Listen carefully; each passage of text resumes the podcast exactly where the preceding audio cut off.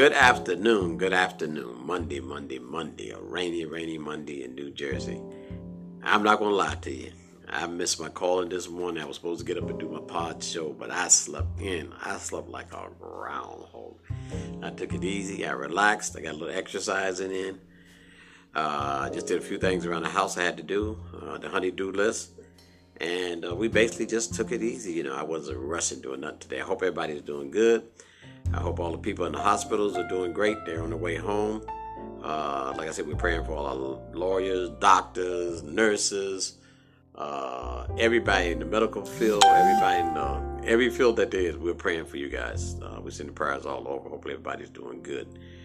Uh, also, too, um, I was surfing a little bit. That's why I really didn't come on early today. And I've seen a lot of the young teenagers are still defying the I guess the recommendation of the six foot space or, you know, uh, it's just crazy, you know. I guess they think, you know, maybe they won't get this coronavirus or, you know, they're like invisible when it comes to that. But hey, uh, you know, you're trying to tell them, you're trying to, you know, let them know that this thing has no age group. It will get on you. And uh, look like they're just, you know, just not listening, you know.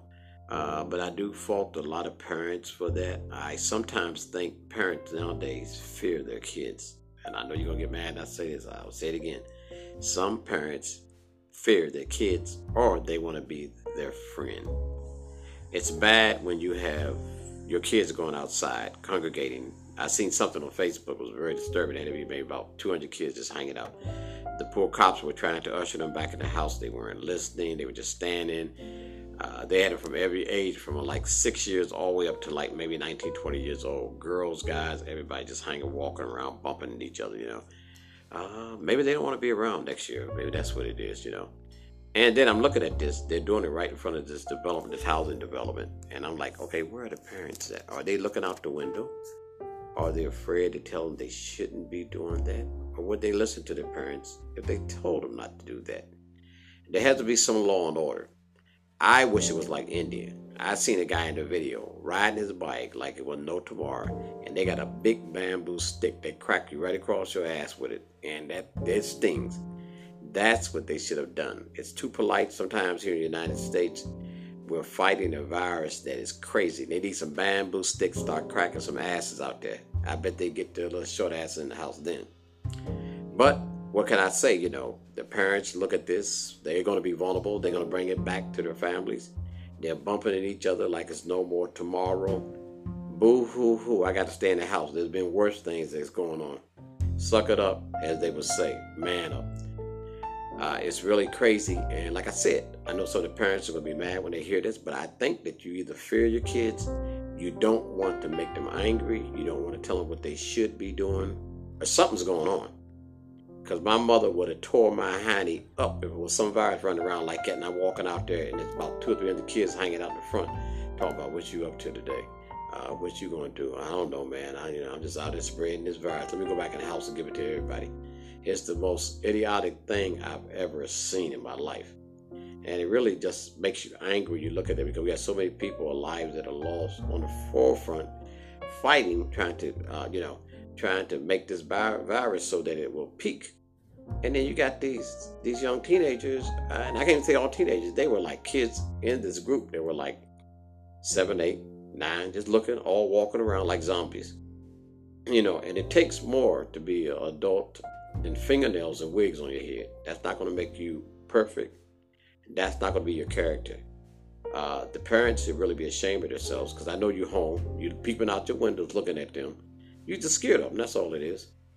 And you let them do what they want to do. So they come back in, and if something happens to them, you over there knocking the casket over, crying and screaming. I don't know how this happened. Don't be hard headed. Magic Jack, Magic uh, Johnson, excuse me, was just on the news of the night talking about how we, as a black society, have to take the information that's funneled to us and utilize it we can't think that because we're black, we're not going to get this coronavirus. We have so many friends, relatives, people that we're doing every field that are dying every day. And these parents are sitting up here talking about, I don't know what to do. They won't listen to me. Or I don't know what to do. If they leave out that house and you tell them to stay in, don't let them back in. But I'm saying, Like India, like I said, they take those bamboo sticks and they beat your butt good. If they catch you out to ride the bicycle, congregating, talking about nothing spread it, they're trying to suppress this coronavirus, not spread it. So uh, I looked at that this morning. It was just, it was, I just couldn't believe it, you know. And uh, we have so many mountains to climb, you know, and so many things to do.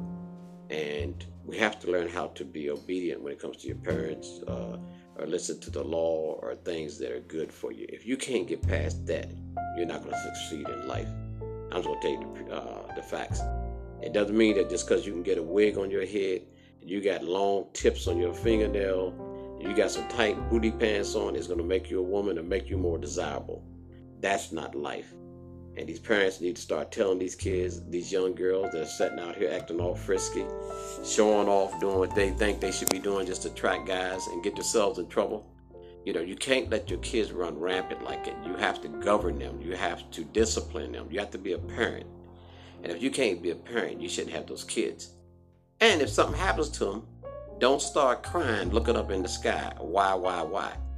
Why is because you don't have the balls to tell them don't go outside. If you do, don't come back in my house because I have other kids and I have other family members you can spread that to. But like I'm saying, you know, hey, maybe uh, you know, they don't want to be around too long, you know, or something's going on. They think they're invisible, you know. But um, I was just venting a little bit this morning. That was very disturbing after seeing that, you know.